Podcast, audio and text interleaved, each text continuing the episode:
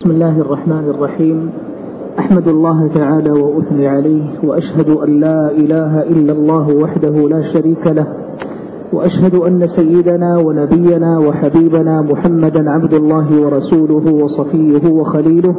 اللهم صل وسلم وبارك عليه وعلى آل بيته وصحابته ومن تبعهم بإحسان إلى يوم الدين. أما بعد أيها الإخوة الكرام. فهذا درس متجدد وهو ختام سلسلة المقدمات التي أردنا أن تكون بين يدي درسنا في علم أصول الفقه. مضت المجالس السابقة في الحديث عن ممهدات ومداخل وبوابات تهيئ لدارس علم الأصول ما هو بحاجته من النظر والفهم والاطلاع والإدراك لجملة من القضايا والأسس ذات العناية التي تجعل الدارس في علم الأصول على منطلقات واضحة وبينة لما سيعرض له من مسائل علم الأصول. ذلكم أن التصور المجمل لمسائل العلم ومنطلقاته وأبعاده وكثير من القضايا المهمة التي تحف به جزء مهم يعين الدارس فيما بعد على استيعاب كثير من المسائل وتجاوز كثير من الإشكالات والسلبيات والأمور التي ربما كانت يوما ما عند بعض طلبة العلم عائقا ومشوشا لفهم كثير من مسائل هذا العلم. وعلم كأصول الفقه لما تجاوزنا في المجالس السابقة السبعة أو الثمانية التي مضت بدءا من الحديث عن وجود هذا العلم وتطبيقه عمليا زمن النبوة بين يدي رسول الله صلى الله عليه وآله وسلم ثم انتقال هذا الأمر إلى تطبيق الصحابة رضي الله عنهم لقواعده وأصوله ومسائله زمن الخلافة الراشدة فما بعدها. ثم انتقال هذا العلم أيضا إلى مدارس أسسها تلامذة الصحابة رضي الله عنهم والآخذون عنهم والمصاحبون لهم حتى تشكلت تلك الأنماط من المدارس التي كان الناس يأخذون فيها العلم والرواية والحديث والقرآن عن صحابة رسول الله صلى الله عليه وآله وسلم. آل الأمر إلى بداية التدوين على يدي الإمام الشافعي رحمه الله ثم تطور مناهج التأليف واتجاهاته ومذاهبه. كان مجلسنا الليلة الماضية حديثا عن المذاهب الفقهية في علم الأصول الحديث عن كونها مذاهب فقهية أربعة ثم هي تغدو في الأصول مذهبان اثنان الحنفية والجمهور. أوجدنا تفسيرا علميا مقبولا لذلك ومدى أثر هذا التقسيم وما الذي أثمره من مناهج في التأليف والكتب إلى آخر ما يتعلق بتلك المصطلحات والمفاهيم فيما يتعلق بمذاهب الفقهاء الواردة والمقررة في علم الأصول. على إثر ذلك يلحق بها مسألة مهمة وهي المذاهب العقدية في علم أصول الفقه باعتبارها أيضا نقطة قد تثير إشكالا لدى كثير من طلبة العلم. السؤال هو عن مدخل المذاهب العقدية في علم الأصول ومدى العلاقة بين العلمين ثم اتجاهات هذه المذاهب العقدية في ميدان ومؤلفات وكتب علم أصول الفقه ثم الحديث عن آثارها والمنهج الصحيح في التعامل مع هذه المذاهب التي استقرت بمفاهيمها ومذاهبها وأفكارها داخل مسائل علم أصول الفقه. إذا حديثنا الليلة هو يشبه أن يكون تتمة من جهة لحديث المجلس الماضي في الأسبوع المنصرم باعتبار الحديث عن الأمرين حديثا عن مذاهب تقررت وتكونت واستقرت قواعدها داخل كتب ومسائل علم أصول الفقه. غير أن تلك مذاهب فقهية وهذه مذاهب عقدية. نقطة أخرى تشير إلى مدى الصلة بين الموضوعين هو الحديث عن وجود كثير آه، من مسائل علم العقيدة بشكل بارز وواضح في كتب علم أصول الفقه. فالسؤال المهم هو إلى أي مدى تكون هذه المسائل العقدية داخل كتب علم الأصول مهمة؟ وما أثر ورودها في كتب علم الأصول؟ وهل لوجودها سواء كانت بنزعة اعتزالية أو أشعرية أو ماتريدية أو غيرها هل لها أثر مباشر في علم الأصول؟ هذا ما نحاول أن نجيب عنه في خلال العناصر التالية الآتي ذكرها. دعونا نعود من البداية. نحن نتحدث عن نشأة هذه المذاهب العقدية داخل كتب علم الأصول وتكونها فيه. ثم سنتحدث عن هذه الاتجاهات. هي نشأت وتكونت. فما اتجاهاتها التي سلكتها في كتب علم الأصول؟ وأخيرا الحديث عن آثارها. إذا كان الحديث عن النشأ فسنرجع إلى ما تكلمنا عنه قبل مجلسين أو ثلاثة. عندما كان الحديث عن بداية التدوين على يدي الإمام الشافعي رحمه الله في كتاب الرسالة. لما ألف الشافعي رحمه الله كتابه الرسالة وقد أسمعناكم مقاطع منها مما أورده رحمه الله في كتابه وجدت أنها وجدت أنها ولوج مباشر إلى التعامل مع الأدلة وخوض سريع مباشر فوري على الخلاف الفقهي وكيفية التعامل معه. إذا هو توظيف حقيقي لعلم الأصول في مجاله الذي ينبغي أن يكون. لأن وظيفة علم الأصول أن يكون آلة بيد الفقيه وطالب العلم والناظر في الأدلة تمكنه من التعامل مع الأدلة توقفه على قيادة الخلاف الفقهي وكيف يتعامل معه وكيف يصل إلى قول يراه راجحا منضبطا بأدلة وقواعد لا بمجرد اختيارات وأهواء مجردة. كان طريقة الشافعي رحمه الله تسلك هذا المسلك. الرجل فقيه. إذا هو في لجة علم الفقه. فنظر إلى أن تقرير مسائل تعنون بعلم الأصول أو تقعد على شكل قواعد في الأصول ينبغي أن تكون خادمة لهذا الغرض الكبير الشريف المهم والجليل لدى المتفقهين. هو العناية بكيفية استثمار تلك القواعد لتكون مسلكا يعين الفقيه للوصول إلى مراده. ما مراد الفقيه؟ الوصول للحكم الشرعي الذي أمر الله تعالى بامتثاله. الوصول إلى الغرض الكبير من التكليف وهو العبودية لله عز وجل. فكانت طريقة الشافعي رحمه الله ونحن نتكلم عن النواة التي ابتدأت التأليف في علم الأصول. كان انطلاقا مباشرا في الغرض والهدف الكبير الذي من أجله أنشئ علم الأصول وهو استثمار هذه القواعد وتوظيفها فيما يعين الفقيه على غرضه الأسمى ومهمته الكبيرة وهو الوصول إلى الحكم الشرعي. ظل الأمر كذلك تتابع التاريخ جاء عيسى بن أبان الحنفي. فكان في تأليفه ورسائله شيئا من المواقف المخالفة للإمام الشافعي وردا عليه وتعقبا عليه في مواضع تتابع التأليف حتى جاءت المرحلة التي نشير فيها إلى دخول مسائل علم الاعتقاد أو مذاهب الاعتقاد أو علم الكلام سمه كما شئت إلى دخوله في صلب علم الأصول وظهوره في شكل مسائل بارزة. يعني ما رأيك أن يأتي الأصوليون داخل كتب علم الأصول؟ وأنا أقول هذا وعليك أن تستحضر أن علم الأصول ينبغي أن يشتمل على عنصرين كبيرين مهمين. الأدلة الشرعية أين هي وبماذا يحتج الفقيه؟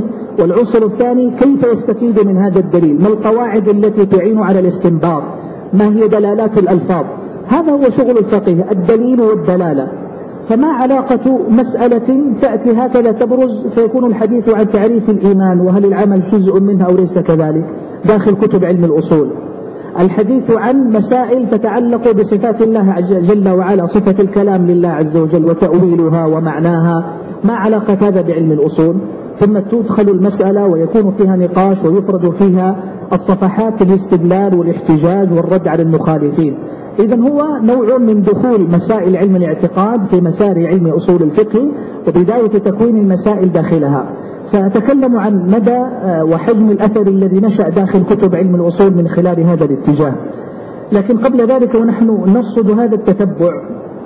فنحن نشير إلى أن من جاء بعد الشافعي رحمه الله على الأقل في القرن الثاني الهجري والثالث وحوله دون أن نتجاوز هذا بكثير كانت المسائل لا تزال تسير في سلك القواعد التي تعين على الاستنباط والنظر في الأدلة ولا تتجاوز ذلك بكثير.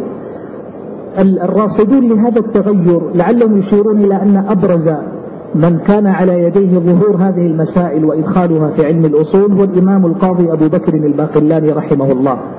من أشرنا إليه في مجلس سابق بالحديث عن اعتباره من أوائل من قعد للتصنيف المعتبر في علم الأصول باستيعاب أبوابه والأقوال والحجاج والخلاف في كتابه العظيم التقريب والإرشاد.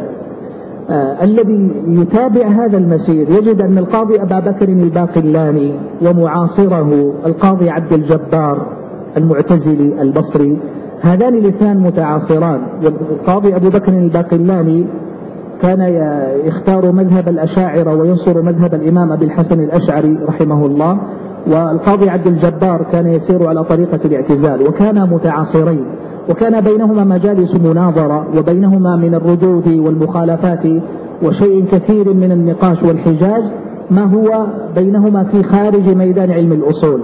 فلما جاء القاضي عبد الجبار وكتب كتابه العدة عفوا كتب كتابه العمد في علم الأصول فإنه أدخل كثيرا من مسائل الاعتقاد على طريقة المعتزلة داخل المسائل ضمنا أو تصريحا. وكان أيضا من القاضي أبي بكر الباقلاني في كتابه التقريب والإرشاد هو الآخر إدخال بعض مسائل علم الاعتقاد على سبيل المجاذبة والمناظرة والإثبات والاحتجاج والخلاف. يمكن أن يكون هذا هو المنعطف الأول في مسيرة التأليف في علم الأصول لإدخال بعض قضايا علم الاعتقاد. بين قوسين بغض النظر عن الاتجاه والمذهب لكن أن تدخل مسائل علم الاعتقاد إلى كتب علم أصول الفقه فإن هذا منح جديد ومنعطف بدأ يظهر في مسيرة علم الأصول وفي كتبه. ثم استمرت هذه صفة لازمة لم تنفك عنها كتب الأصول فيما بعد. ولم يستطع الأصوليون أن ينجوا ويعودوا بمسيرة علم الأصول إلى المنهج الذي وضعه الإمام الشافعي في كتاب الرسالة بمعنى أنه تتابع المصنفون في علم الأصول على إيراد هذه المسائل العقدية داخل كتب علم الأصول على مر القرون. فأنت تتكلم عن الجويني رحمه الله في البرهان الغزالي رحمه الله في المستصفى الرازي رحمه الله في المحسون الآمدي رحمه الله في الإحكام ومن جاء بعدهم والأصحاب المختصرات والشروح كلهم سار على ذات النهج. فلا تفتح كتابا من كتب علم الأصول إلا وتجد هذه المسائل واردة ومقررة. فكل ينتصر لطريقته ومذهبه الذي يسير إليه والذي يراه راجحا. محل الإشكال عندنا هو إدخال هذه القضايا داخل ميدان علم الأصول واعتبارها أحد مسائل التي تناقش. لم نتكلم عن وجهة هذه المذاهب الآن لكن الكلام على إدخالها واعتبارها كما قلت منعطفا جديدا سرى في علم الأصول. تتابع العمل كما قلت على ذلك. دعونا أيضا قبل أن نتحدث عن هذه النشأة وكيف سارت نتكلم عن سمات وجوه المذاهب العقدية. نحن ماذا نقصد بظهور المذاهب العقدية داخل كتب علم الأصول؟ ماذا نعني به؟ نعني به جملة من المظاهر أنا لعلي أختصرها في ثلاثة. سمة التجريد العقلي وطريقة الاستدلال. ركز معي. من يقرأ كتاب الرسالة يجده تعاملا مباشرا. يتكلم عن المسألة الفقهية. وقرأت لكم نماذج من الرسالة فيما سبق. يتكلم عن مسألة فقهية عن الخلاف في حكم ائتمام المأموم بالإمام إذا صلى الإمام قاعدا. هل يجب على المأموم متابعته وصلاته قاعدا أو لا يلزمه؟ يعرض نصين في المسألة. أحدهما قوله عليه الصلاة والسلام إنما جعل الإمام ليؤتم به إلى أن قال وإذا صلى جالسا فصلوا جلوسا أجمعون. ويعرض النص الآخر وهو أنه عليه الصلاة والسلام لما خرج في آخر حياته وأبو بكر رضي الله عنه يصلي بالناس خرج فوقف بجواره, بجواره فصلى. فصلى أبو بكر بصلاة النبي صلى الله عليه وسلم وصلى الناس بصلاة أبي بكر رضي الله عنه. واستنبط الفقهاء منه جواز ائتمام الإمام بآنام آخر أفضل منه. على كل وهو يدخل مباشرة في الخلاف ويحاول أن يقعد بطريقة التعامل مع هذين النصين اللذين يبدو بينهما شيء من المخالفة في الحكم ويرجح أمرا ما ويستدل له ويعتبر هذا نسخا. هو تعامل مباشر. هذا السمت لم تعد تجده فيما بعد لما أخذ المنعطف الجديد. ما الذي أصبحت تراه في كتب الأصول؟ مسائل مجردة. أعني بالتجديد ما قلته في مجلس السابق تحديدا فيما عرف بمنهج المتكلمين أو طريقة الجمهور. ولهذا لقبت بطريقة المتكلمين؟ أنها أخذت منحى أرباب علم الكلام الذي يبالغ في التجريد العقلي للمسألة. يعني هو لا يبحث عن أثرها الفقهي وهو لا يهمه. مرة أخرى سأعيد جملة قلتها فيما سبق. هم يرون أن هذا أتم في الموضوعية في التعامل مع القواعد. يعني أن هذا أكثر عناية بالقاعدة ألا تربطها بأثرها الفقهي. فأنت تحرر القاعدة من حيث هي ويرون أنك لو ظللت تعالج القاعدة.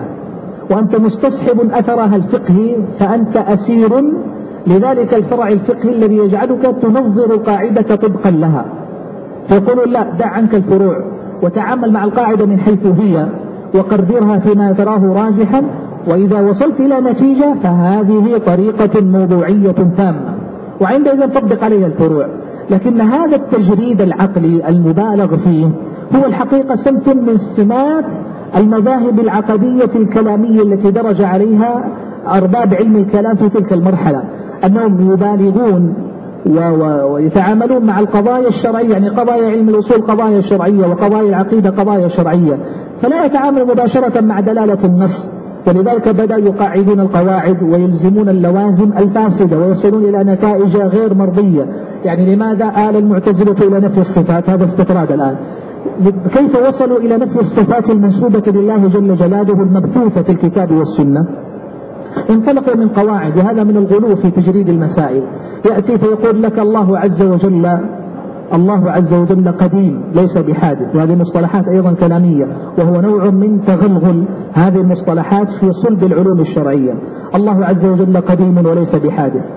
وصفات القديم لا يجوز أن تكون حادثة لأن القديم يمتنع حلول الحوادث به. فمنعوا الصفات التي توصف بالحدوث ونسبتها إلى الله عز وجل. وبالتالي فلا يجوز أن يوصف الله جل جلاله بصفات سبقت بعدم من شيء أو لم تكن موجودة قبل. فلهذا درجوا على نفي الصفات لله سبحانه وتعالى لأنها في زعمهم حوادث.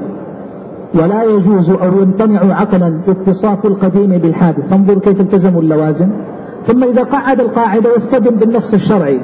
فإذا قال الله عز وجل في كتابه الكريم أو على لسان رسوله صلى الله عليه وسلم شيئا ما من الصفات المثبتة وجدوا أنفسهم مضطرين لتأويلها. التأويل أنه قاعد قاعدة ويرى أنه يجب أن يستمر مع القاعدة. هنا فعل العكس لو انطلق مع الدليل فأتى إليه ثم بنى عليه قاعدة لكان أسلم وهي طريقة السلف. لما جاءت النصوص الشرعية فأثبتت الصفات لله قالوا نثبتها. قيل ما معناها؟ قالوا ما يفهمه العرب من كلامهم. قيل وما كيفيتها؟ قالوا الله أعلم بها. هذه الطريقة على يسرها وسهولتها وبساطتها هي طريقة السلف ومنهجهم في هذا الباب. الذي دعاني لأن أقول هذا المثال هو أنهم جاءوا للقواعد الأصولية فعاملوها بالمعاملة ذاتها. المبالغة في التجديد سمت من سمات المذاهب العقدية التي قرروا بها مسائل العقيدة معتزلة أشاعرة ماتريدية أيا كان الاتجاه العقدي. من يفتح كتب علم الكلام يجدها تسوق المسائل الشرعية العقدية بهذا التجريد العقلي المبالغ فيه. هذا السمت انتقل إلى مسائل علم الأصول وكتب علم أصول الفقه. افتح مسألة دلالة الأمر. وهل الأمر يقتضي النهي عن ضده أو لا وما دلالة الأمر بعد الحظر. وأمثال هذا من المسائل.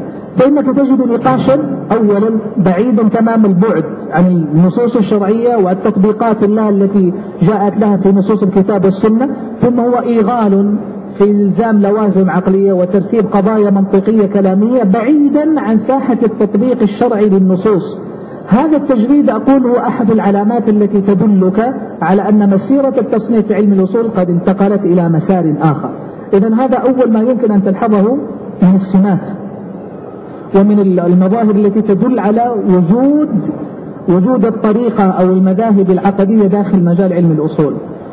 ثانيا من السمات التي تدلك على على على بروز المذاهب العقدية في علم الأصول هو نزعة المذهب العقدي الذي يحمله المصنف في تقرير مسائل علم الأصول. ماذا أقصد؟ أقصد أن هذا المؤلف معتزلي والثاني أشعري والثالث ماتريدي والرابع كذا والخامس والسادس. بدأت مذاهب المصنفين تظهر في تقرير مسائل علم الأصول. فإذا كان معتزليا قرر مذهب الاعتزال وإذا كان أشعريا قرر مذهب الأشاعرة مع أن هذه المذاهب عقدية ونحن يا جماعة نتكلم عن قواعد تتعلق بالاستنباط هذا ينبغي ألا يكون فيه خلاف. يعني ليكن المصنف معتزليا أو يكن أشعريا أو يكن ماتريديا أو على أي مذهب ينبغي ألا نختلف ألا نختلف في أن الأمر يدل على كذا وأن العام يدل على كذا وأن النسخ طرقه كذا. وأن التعارض بين الأدلة يقتضي كذا. هذا لا علاقة له بأن يكون معتزليا أو أشعريا. لكن أقول سرت نزعة المصنفين العقدية فظهرت آثارها فصار يقرر المذهب العقدي داخل كتب علم الأصول. تجد هذا جليا مثلا لما يتكلمون عن صفة الكلام لله سبحانه وتعالى. فلأن مسائل ذات أثر بالقضايا الأصولية. يعني ما, ما الذي يدعوهم إلى الحديث عن صفة الكلام لله؟ لأنه يتكلمون في الأدلة من الأدلة الشرعية دليل القرآن. فيعرف القرآن بأنه كلام الله. ما كلام الله؟ فيستطردون. فيأتي المعتزل ويقول الله ما يتكلم جل جلاله. وينفون صفة الكلام. فيأتي الأشاعرة ويقولون صفة الكلام المنسوبة إلى الله عز وجل هو الكلام النفساني وليس اللساني الحادث. فيؤولون. ويأتي وكل واحد يقرر مذهب العقد داخل مسائل علم الأصول. وفي النهاية الجميع يقر بأن القرآن دليل شرعي معتبر وحجة يجب المصير إليها هذا القدر يكفيني في علم الأصول. لكن ما الداعي إلى أن يقرر المعتزلي مذهبه في صفة الكلام والأشعري كذلك والماتريدي كذلك؟ فهذا أقول نوع من من سمات ظهور المذاهب العقدية داخل كتب علم الأصول. مثال آخر صيغ العموم وهذا مبحث مهم لأنه لا يكاد يخلو نص من نصوص الشريعة من صيغ العموم الخصوص. وهو كما يقولون بمثابة عنق الزجاجة للنصوص الشرعية. لا يخرج نص شرعي إلا ويمر بقنطرة العموم الخصوص ومن لم يتقن هذا المذهب عفوا هذا الباب من أبواب علم الأصول ستظل قضايا الأصول عنده عائمة. صيغ العموم أحد أهم أبواب علم الأصول والمسائل فيه كثيرة أبرزها الصيغ الصيغ التي تدل على العموم. والمسألة مفروغ منها القضية قضية لسانية عربية بحتة. هل العرب يتكلمون بألفاظ يريدون بها العموم؟ تقول نعم أو تقول لا. لا علاقة له بأن يكون صاحب القول معتزلي أو أشعري أو ماتريدي أو سلفي. لا علاقة لهذه القضية ومع ذلك سرت المسألة. فأثرت المذاهب العقدية في تقرير هذه المسائل. فجاء من يقول بأنه لا توجد صيغ أصلا للألفاظ والألفاظ لا علاقة لها بالمعاني. فصار اتجاها عجيبا غريبا شاذا غير مألوف.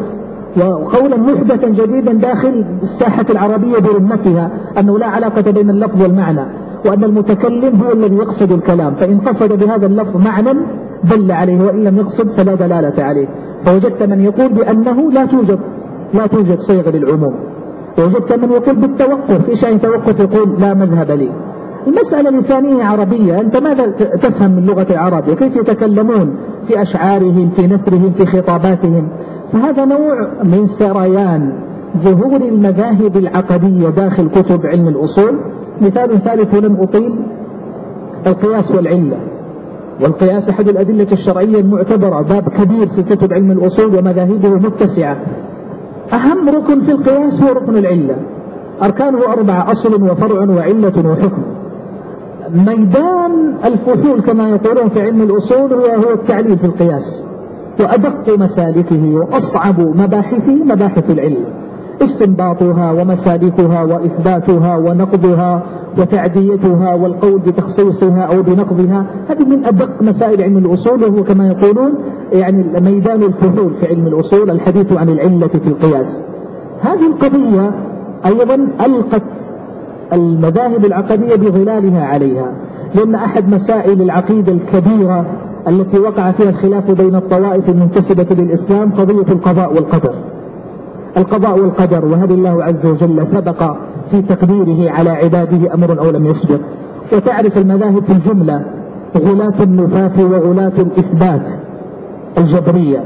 عندما ينفي المعتزلة القدر جملة وتفصيلا حتى بلغ غلاتهم إلى القول بأن الله لم يعلم ما يفعله المخلوق قبل أن يفعله. ويقابلهم الجبرية فينفون تماما اختيار العبد وأنه لا طاقة له. هذا ألقى بظلاله على مسألة التعليل. ركن العلة في القياس أحد أدق المسائل وأهمها. فجئنا لنتكلم على العلة. فعدنا إلى مسألة هي الأصل. هل هل أحكام الشريعة معللة أو غير معللة؟ فأوجدوا ما يسمونه بتعليل الأحكام. فحين ينفي المعتزلة تعليل الأحكام ويقولون الله عز وجل أوجد الأحكام عفوا عندما يبالغ المعتزلة في إثبات التعليل فيقولون أنه لا يوجد حكم إلا مرتبط بوصف حسن أو قبيح فقالوا بالتحسين والتقبيح العقليين. فغالبهم الأشاعرة وبالغوا في الرد والنفي فنفوا التعليل جملة ونفوا وصف الأشياء بحسن وقبح في ذاتها ردة فعل مناقضة تماما. هذا ألقى بظلاله فتعال إلى تعريف التعليل والكل يقول بحجية القياس والكل يقول بوجوب اعتبار العلة لكنهم يطيلون النقاش والخلاف في تعريف العلة. هل هي الباعث على الحكم؟ فأنت توجب على الله عز وجل حكما. هل هي الوصف المؤثر؟ فأنت تزعم أنه لا علاقة لكنه مناسبة للحكم. هذا كله أقول نوع من إلقاء المذاهب العقدية بظلالها على الخلاف الأصولي داخل مسائل وساحات علم أصول الفقه. السمت الثالث الذي تراه واضحا برز من خلاله اتجاهات المذاهب العقدية داخل كتب ومسائل علم الأصول هو أن أن بعض أبواب علم الأصول انقلبت إلى ساحات معترك ونزال بين المذاهب العقدية. هكذا بلا مبالغة.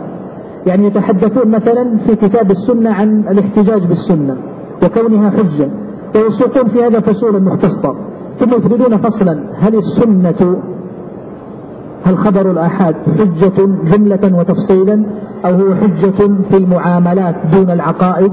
ويأتيك النزاع الشديد بين المعتزلة والأشاعرة.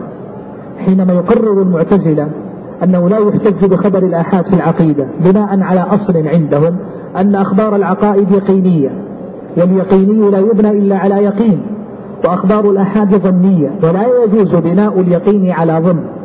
ورأوا بناء على ذلك أن مقتضى دلالة العقد وهي قطعية مقدمة على دلالة النصوص الظنية. ولهذا نفوا حديث الشفاعة والحوض وعذاب القبر ونعيمه وما إلى ورؤية الله عز وجل في الآخرة زعما بأن هذه دلالات ظنية. والعقل الذي يقضي باستحالتها صاحب دلالة أقوى من دلالة تلك النصوص الظنية. إذا هو, هو اتجه إلى, إلى قول في مسائل العقيدة. بنى عليه أصلا. هذه القضية حق أن تناقش هناك.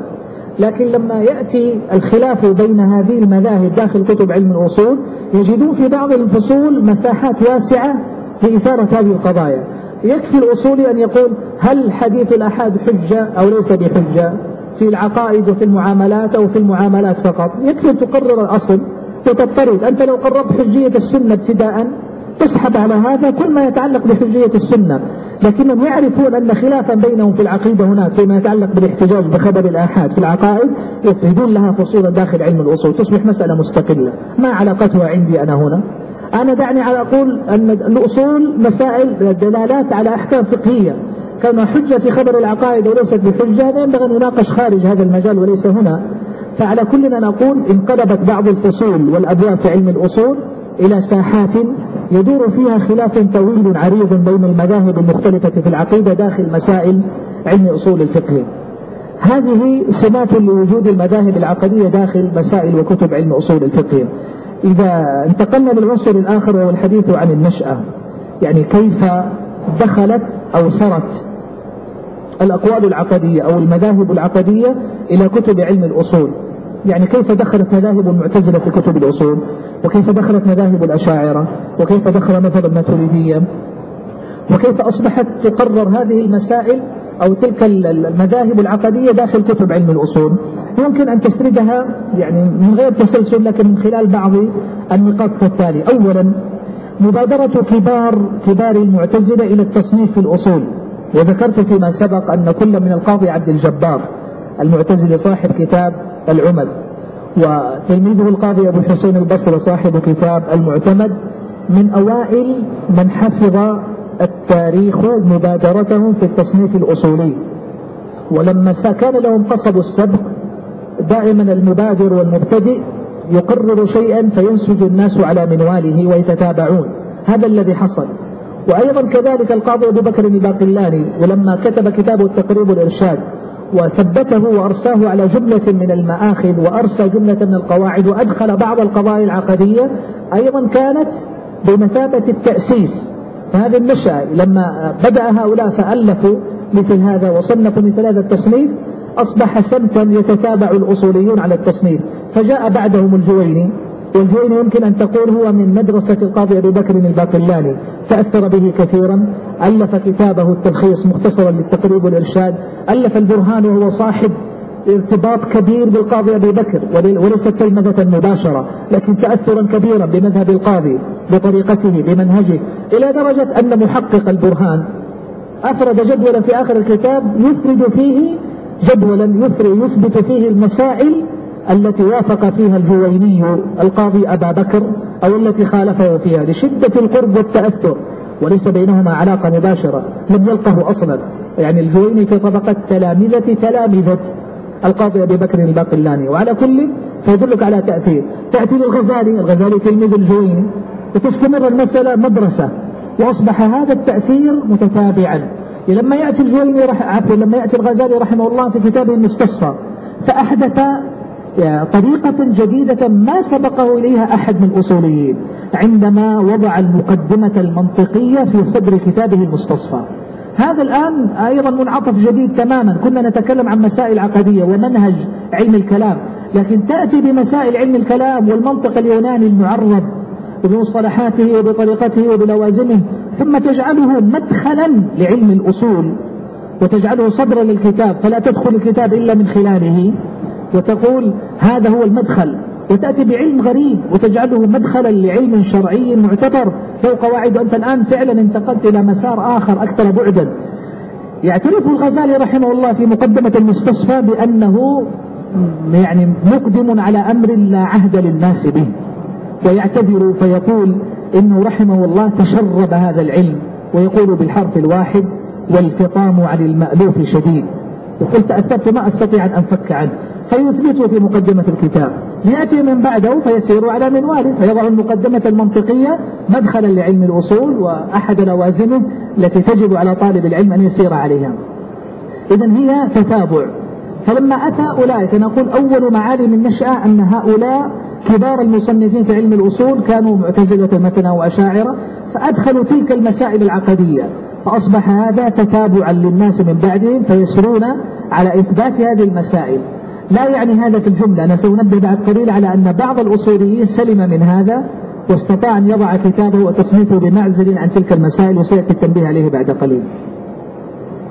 إذا نتكلم عن القاضي عبد الجبار القاضي أبو الحسين القاضي أبو بكر الباقلاني إمام الحرمين الجويني حجة الإسلام الغزالي ثم من جاء بعدهم فخر الدين الرازي أو أبو الحسن الآمدي رحم الله الجميع.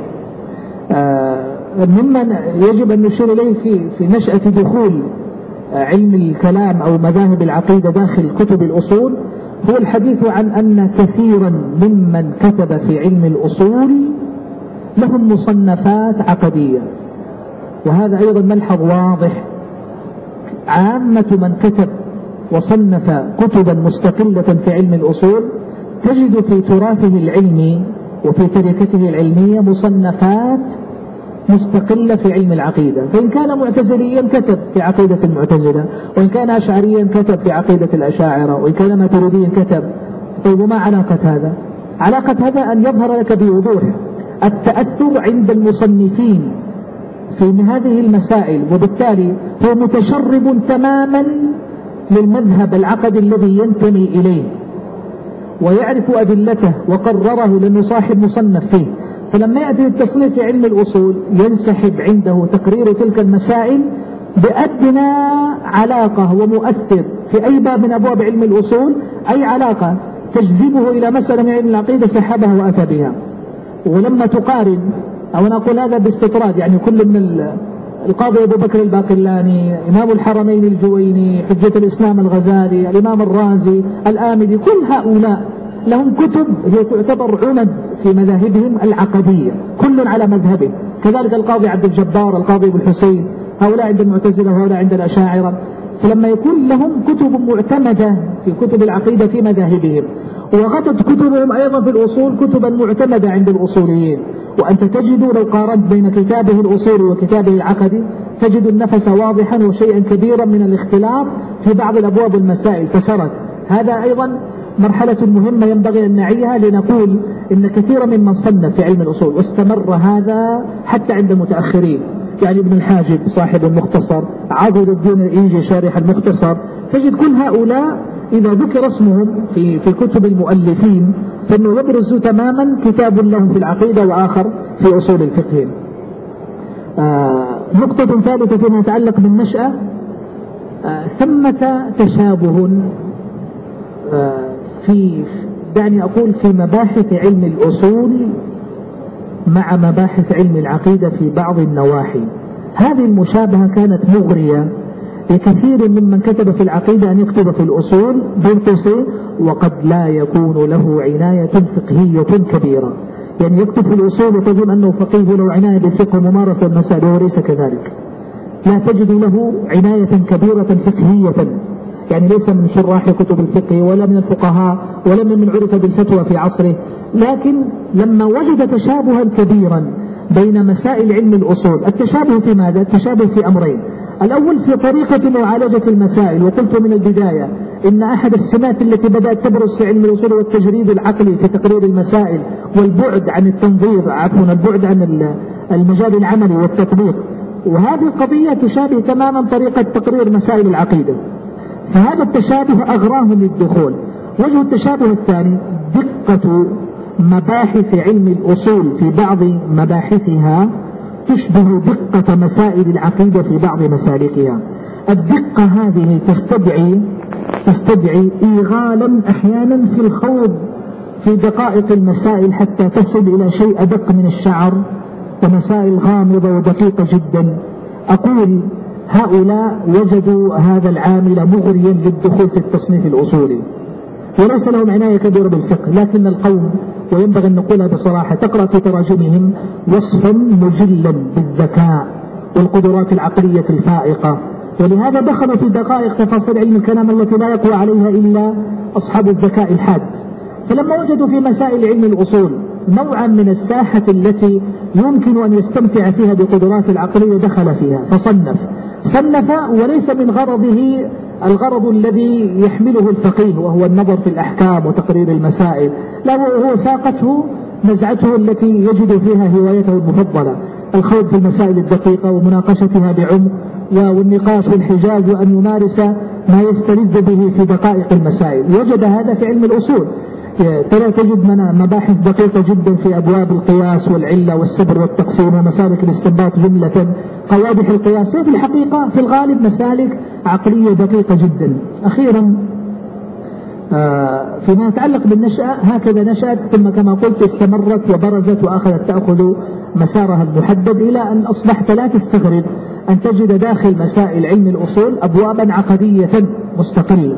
وضربت لها أمثلة لكنهم يختمون أخيرا بمسألة العقاب الأخروي وموقف آه، المسلم من أصحاب الكبائر. وهل هم مخلدون أو معاقبون وعصاة الموحدين مسائل عقدية خالصة. فضلا عن رؤية الله عز وجل في الآخرة وهل رأى النبي صلى الله عليه وسلم ربه في حادثة الإسراء؟ مسائل هكذا تثبت داخل علم الأصول وهي ليست ذات صلة إطلاقا بمباحث علم الأصول الذي ينبغي أن يقود إلى استنباط الأحكام الفقهية. الاتجاهات التي العقدية التي برزت في كتب علم الأصول كثيرة.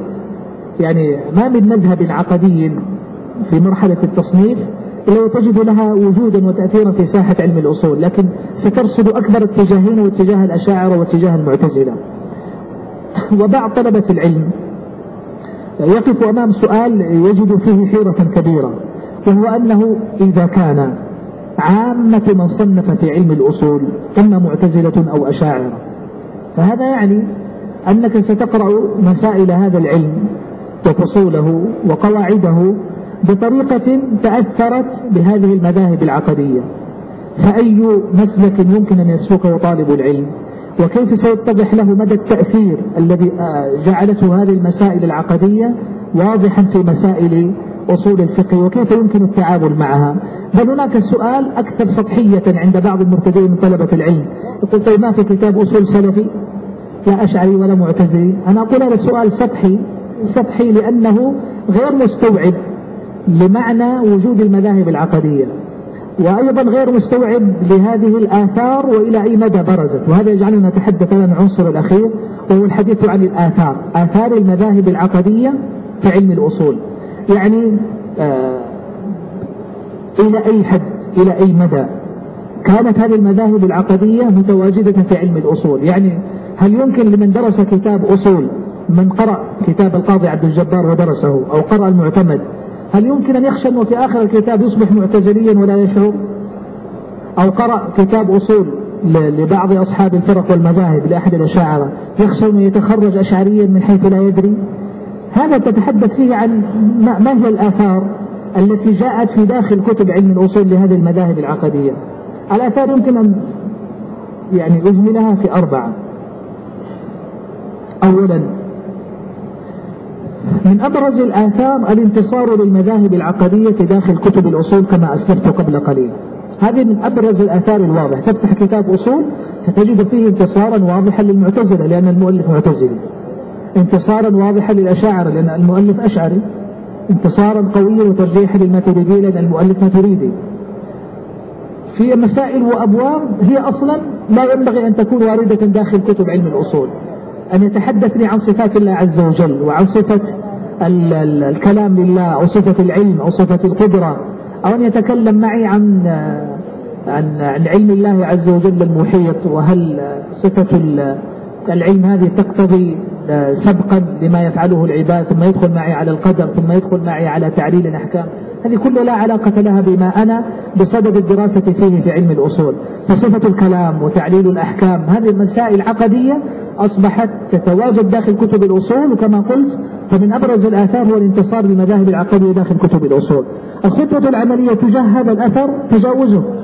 يعني أنا أدرس علم أصول فإذا فتحت كتابا درسته مرت بي أثناء المسائل مسألة من هذا القبيل مسألة عقدية خالصة. بغض النظر عن مذهب مؤلفها المسائل هذه الآن لا تعنيني بدعني أقول بعبارة أخرى هي من المسائل التي أضحى إدخالها في علم الأصول غلط غلط بين قوسين بغض النظر عن مذهب التقرير حتى لو كان سني. وجود المسألة أصلا في كتاب الأصول لا محل له من الإعراب هذا ينبغي أن تخرج. وقديما قال الشاطبي رحمه الله في مقدمة كتاب الموافقات كل مسألة مرسومة في أصول الفقه لا يبنى عليه ثمرة فقهية فهي عارية يجب إخراجها منه. يعني محلها غير مقبول في كتب علم الأصول. طالما لا يبنى عليها ثمرة فقهية ولا استنباط فقهي مباشر. هذه يجب بغي تجاوزها وإخراجها من كتب علم الأصول. وأيضا هناك محاولات بحثية قديمة بعنوان ما ليس من علم الأصول. ينبغي أن يخرج. ومنها هذه المسائل. مع أنها مسائل عقدية ومهمة والخلاف فيها خلاف شرعي معتبر لكنه ليس خلافا أصوليا. فينبغي أن يخرج من كتب الأصول ويبحث له عن موقعه المناسب. من الآثار أيضا الأثر الثاني لظهور المذاهب العقدية هو أثر مترتب على الأول ضعف الأثر الفقهي على حساب التجريد الكلامي الخالص. وقلت قبل قليل في مراحل النشأة. ولذلك يمكن أن تقرأ كتابا كبيرا من كتب علم الأصول فأحيانا لا تظفر إلا بنصين أو ثلاثة شرعية أو أربعة. مع أن المفترض أن كتاب علم الأصول ومباحثه ومسائله ينبغي أن تكون خادمة لهذا الغرض الكبير. بل لا يوجد المثال الفقهي إلا على سبيل الندرة. فيأتي المثال ويتحدثون عنه ويتجاوزون الباقي. فإذا ضعف الأثر الفقهي لمسائل علم الأصول وآثارها الفقهية. ضعف هذا الأثر الفقهي هو غياب الثمرة. إذا هذا أثر كبير. وأنا لا زلت أقول ارجع تقرأ كتاب الرسالة. فماذا ستجد فيه؟ ستجد مسائل الفقه مليئة. وهو كلما قرر مسألة ضرب مثالين ثلاثة ويقول وجه آخر بيان آخر ويستعرض رحمه الله جملة كبيرة من النصوص. لو لو لو قدر لك أن تدخل كتاب الرسالة لربما وجدت ألفاظ النصوص الشرعية أكثر من كلام الشافعي. وهذا يعني أن المسألة كان منظورة بعناية عند الإمام رحمه الله أن هذا العلم هو خادم للنصوص وهو طريق معبد للفقيه يريد أن يصل إلى غرضه الكبير وهو الوصول الأحكام الشرعية.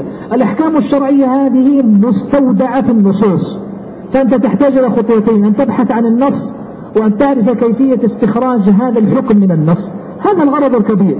إذا أصبح غائبا في كتب علم الأصول إذا غابت الثمرة. ضاع الهدف الكبير من علم الأصول وهو الوصول إلى الأحكام الشرعية وتقريرها من خلال القواعد والمسائل التي يجب أن يقررها علم أصول الفقه. الأثر الثالث وليس أثرا لكن هو استطراد لما أنا بالحديث عنه لما قلت أن الأثر الفقهي ضعف وصار على حساب التجريد الكلامي الخالص وجد بين الأصوليين من سلم من هذا وأصبح كتابه قليل التأثر بالمذاهب العقدية بل ربما عديم الإيراد لها أو قليلا إلا على سبيل الرد العابر. وهذا كان سببه إلى إلى اهتمام المصنفين. لما تجد مصنفا في الأصول غلبت عليه صناعة الفقه أو الاهتمام بالحديث يضعف عنده يضعف عنده العناية بعلم الكلام أو تقرير المسائل العقدية داخل كتب الأصول. أضرب مثالا بثلاثة مؤلفين. أولهم أبو المظفر السمعاني في قواطع الأدلة. فإنه رحمه الله وضع كتابه يكاد يكون يكاد يكون وضع كتابه ردا على أبي زيد الدبوسي صاحب تقويم الأدلة الحنفي وهما متعاصران. فكان كتابه تتبعا للقاضي أبي زيد الدبوسي وهو يرد عليه في كثير مما يقررون المسائل على طريقة الحنفية والسمعاني الشافعي. فيرد عليه يصرح باسمه تارة ويشير إليه أضعاف أضعاف ما يصرح به لكنه لا يكاد يمر به فصل أو باب إلا ويرد عليه. أبو المظفر السمعاني آه، لن لن يعني تقرأ كتابه قواطع الأدلة وقرأ لكتاب معاصر له تقويم الأدلة لأبي زيد الدبوسي ضوء شاسع كأنك تتكلم على واحد من قرن الشافعي والثاني بعده بمئتين سنة وهما متعاصران. لكن النفس مختلف طريقة التأليف العبارات متفاوتة. قراءة كتاب كقواطع الأدلة أيسر بكثير بكثير من كتاب كالمستصفر الغزالي مثلا أو المحصول للرازي. فرق يعني حتى في الصياغة وإقحام المصطلحات الكلامية والألفاظ تكاد تخلو. بل ينتقد السمعاني رحمه الله بشدة في مقدمة كتابه كل الأصوليين الذين سلكوا التأليف فأجلبوا معهم المصطلحات الكلامية والمذاهب العقدية وأدخلوها.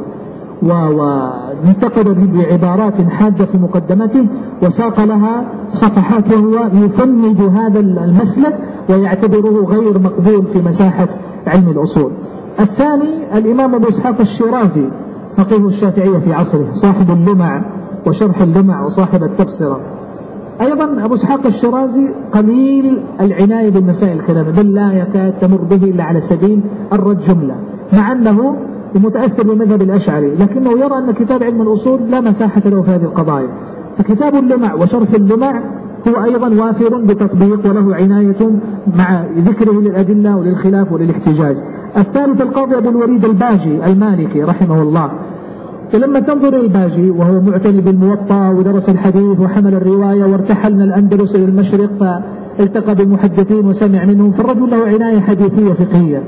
يعيش مع الموطأ ويشرح أحاديث الموطأ وله عناية بهذه الأبواب التطبيقية أنه في كتابه أيضا لا يكاد يقف عند مسألة كلامية.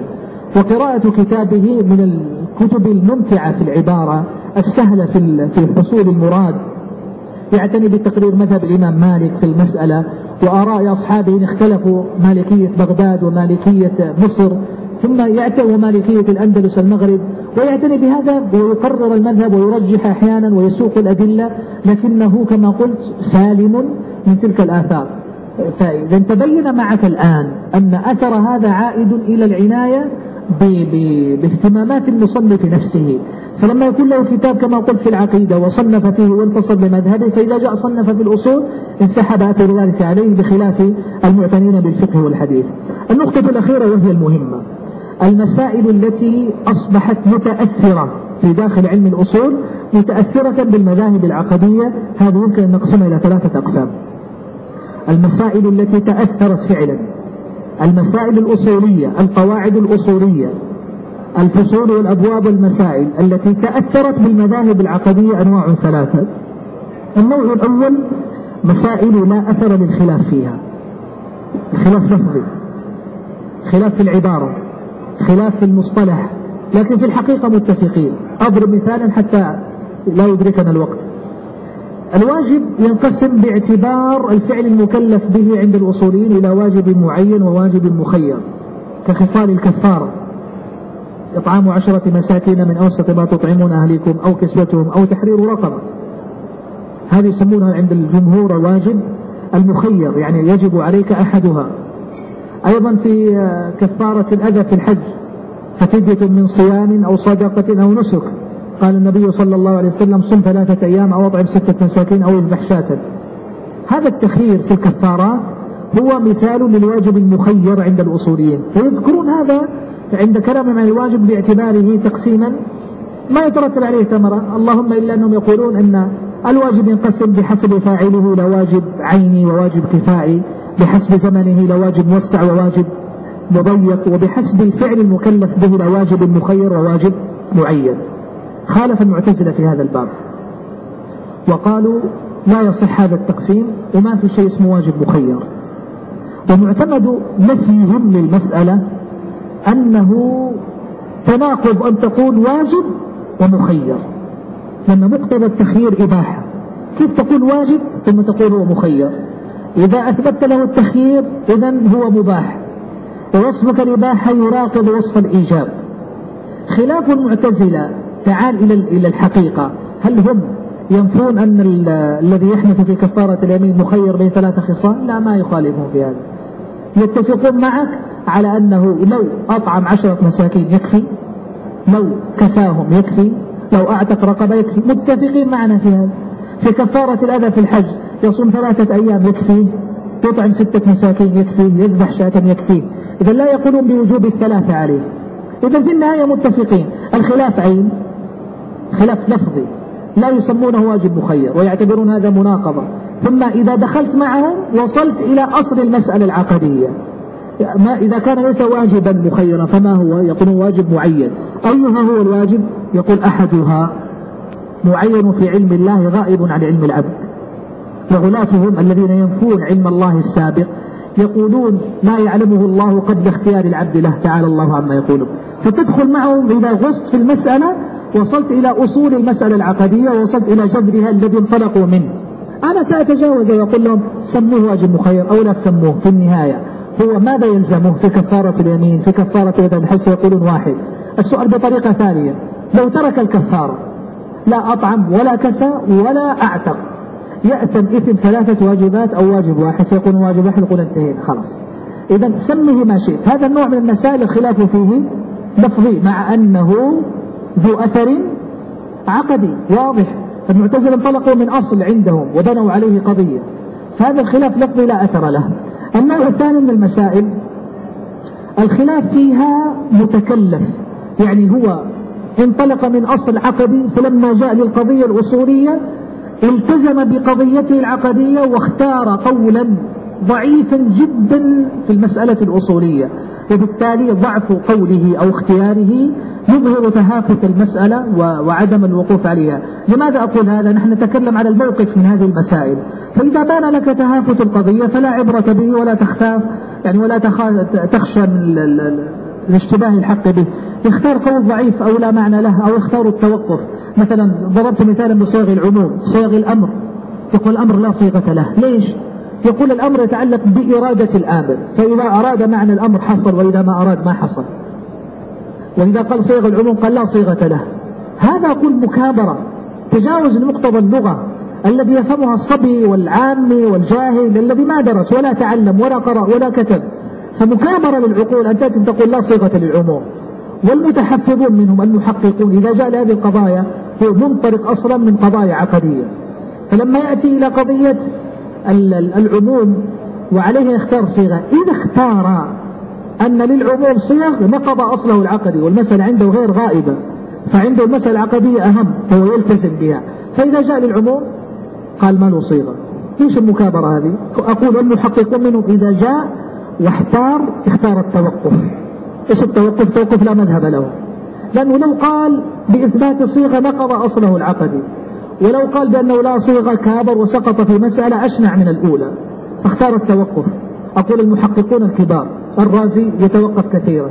الآمدي أكثر توقفا منه. وأقول محققون لأنهم عقلاء ويعرفون ارتباط المسائل ببعضها ويعرف ما الذي سيلزمه لو اختار مذهبا من المذاهب. إما أن ينقض أصله العقدي وإما أن يلتزم بلازم يثبت من خلاله أنه غير مضطرد في تقرير المسائل. فلما يختارون هذه المسائل يثبت أقول بوضوح أن هذا الاختيار هو نوع من التأثر. إذا هذا نوع ثاني من المسائل. لها أثر عقدي لكن الاختيار فيها متكلف عند صاحبه.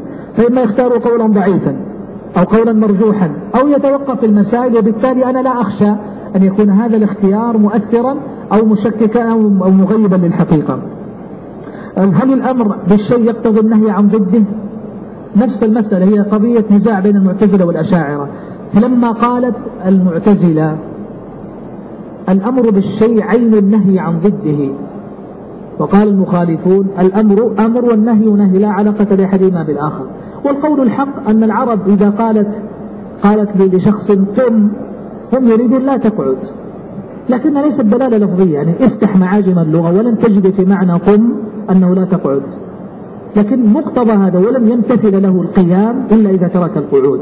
فهي دلالة تلازمية ليست لفظية القول الوسط يخرجك من الطرفين المتضادين المتناقضين في القضية. لما يقول مثلا التحسين والتقبيح هل الأشياء موصوفة بحسن أو قبح؟ غلاة المعتزلة يثبتون الحسن والقبح العقليين. أقول الغلاة يثبتون الحسن والقبح العقليين الذي يلزم منه يلزم من الوصف ترتب الحكم.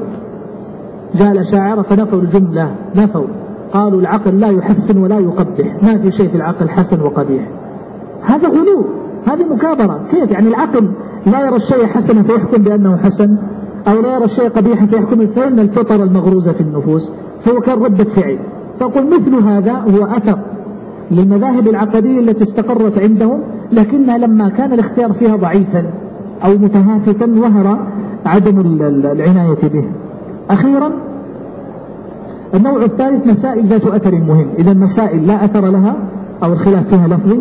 مسائل الخلاف فيها متكلف والموقف منها واضح. المسألة النوع الثالث المسائل ذات الأثر العملي المهم. الاحتجاج بخبر الآحاد في العقائد. الاحتجاج بخبر الآحاد فيما تعم به البلوى. الاحتجاج بالمصلحة وتقديمها على النص. هذه مسائل. هي أيضا ذات آثار عقدية. تقديم المصلحة على النص. فمن مقتضى التحسين والتقبيح. إذا اقتضى العقل تحسين شيء اقتضى مصلحته. وإذا اقتضى مصلحته قدم على ما يدل عليه النص أو العكس. إذا دل النص على حسن الشيء ودل العقل على قبحه قدم دلالة العقل فعطل النص هذا أثر مهم. ويترتب عليه ترتيب بعض الأدلة وتقديم بعضها على بعض الاحتجاج بخبر الآحاد كما قلت. هل الاحتجاج بخبر الآحاد في العقائد حجة المعتزلة يقولون لا هذا أثر مهم. وهو نوع من كما قلت من الاستدلال العقدي الذي انطلق فبنى عليه مسائل. مثل هذا النوع من المسائل ينبغي أن تكون الدراسة محل عناية به أن يظهر خلل التقرير الأصولي أن يظهر خلل التقرير الأصولي فيها بناء على الأثر العقدي الذي استصحبه المؤلف.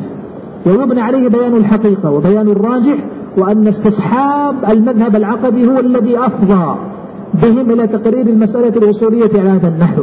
لما خالف المعتزلة جاء الأقل منهم درجة فقالوا خبر الآحاد لا يصلح أن يكون حجة فيما تعم به البلوى وهو مذهب الحنفية.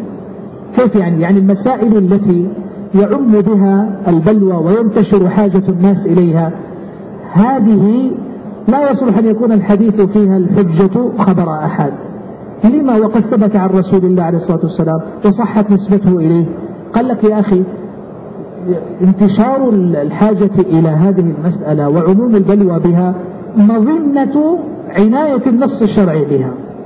وإذا النص الشرعي كان قد اعتنى بها وأبانها النبي صلى الله عليه وسلم بيانا كافيا بحجم الحاجة إليها فإن ذلك يستدعي كثرة النقل.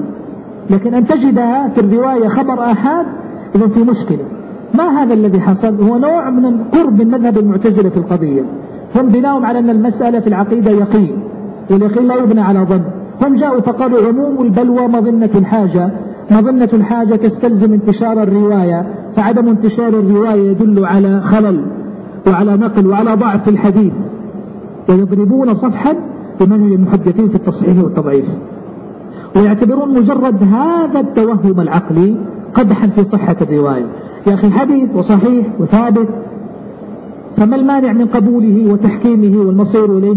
قال المأخذ عندي أن المسألة يعني تحتاج الناس إليها بكثرة وتعم بها البلوى فيجب أن يكون النص الوارد فيه أكثر من كونه خبر آحاد إما مشهورا أو متواترا. فماذا لو لم أجد حديث آحاد وصحيح وثابت مع رسول الله عليه الصلاة والسلام يتوقف في الاحتجاج به؟ هذا نوع من التأثر بالمسائل قد لا يصل إلى درجة المعتزلة في نفي الاحتجاج بخبر الآحاد جملة لكنه أثر مترتب عليه ولا شك. ختاما. هذه الآثار التي وصفت والنشأة التي دخلت جعلت كتب علم الأصول لا تخلو في الجملة من هذه المسائل. وهي كما قلت مسائل مقحمة في بعضها لا أثر لها. ثانيا مسائل ألقت بظلالها ويمكن تجاوز تأثيرها. مسائل من نوع ثالث هي تصل مسائل علم الأصول وكانت متأثرة بعلم العقيدة. على طالب العلم إن لم يكن له بصر نافذ ودراية كافية بمسائل العلم وبارتباطه ببعض أن يكون في ارتباطه في درسه أو بأستاذ الذي يدرس في معرفة لمثل هذه المسائل بحيث يتجاوز ما يحتاج إلى تجاوز ويقف على تحقيق الصحيح في المسائل مما يحتاج إلى ذلك. وما عدا ذلك فلا يلقي حرجا لا يلقى حرجا كبيرا في دراسة المسائل والكتب وكيف يمكن أن ندرس كتابا ليس على طريقة هذا المذهب ولا على طريقة ذلك. أنا قلت هذا التصور السطحي للمسألة ليس بمستوعب للقضية. عامة المسائل الموجودة في علم الأصول في الأدلة أو في الدلالات هي مقررة وفق أدلة ينبغي الوقوف معها والصيرورة مع قواعدها ووجوه الاحتجاج فيها بابا فباب قبل أن ننفض عن المجلس هذا نشير إلى نقطتين مهمتين. الأولى توقف الدرس الأسبوع القادم إن شاء الله تعالى لنستأنف في الأسبوع الذي يليه وهو أول أسابيع الدراسة في الفصل الثاني.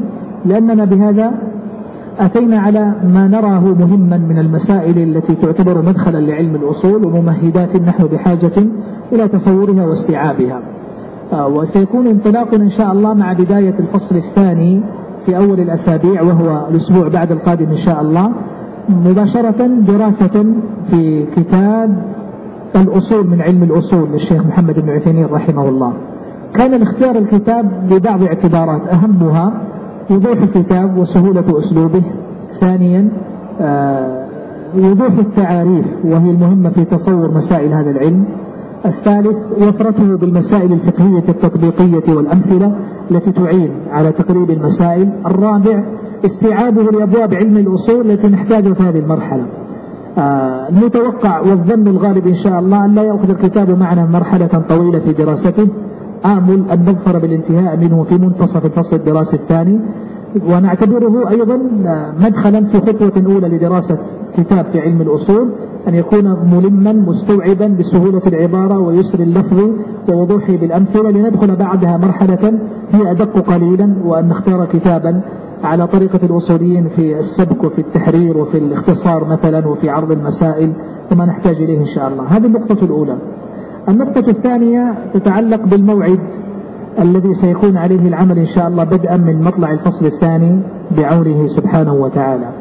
ذلك أن عدد من الإخوة طلب تغيير الموعد من يوم الأحد إلى يوم آخر بعد العشاء لكن يوم الأحد يتعارض مع درس آه، فضيلة شيخنا الشيخ محمد آدم وهو يشرح صحيح البخاري هنا في المسجد الحرام بعد العشاء يوم الأحد.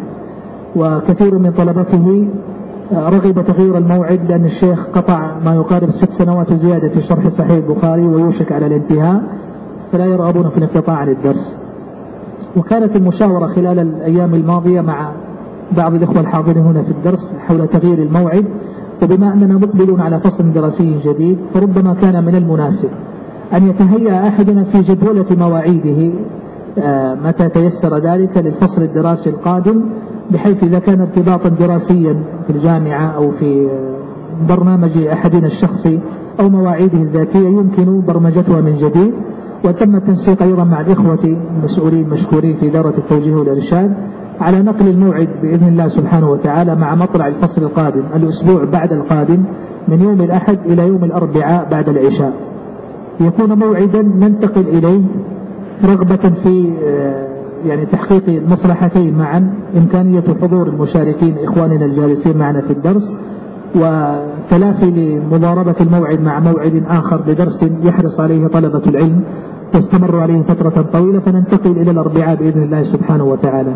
آه، سنعمل على هذا إن شاء الله. ما لم يقم عندنا آه، يعني سبب قوي أو عارض مهم يمكن أن تستدركه ونناقشه فيما بعد. لكن نبدأ ونستأنف إن شاء الله الأسبوع القادم يوم الأربعاء بإذن الله جل وعلا.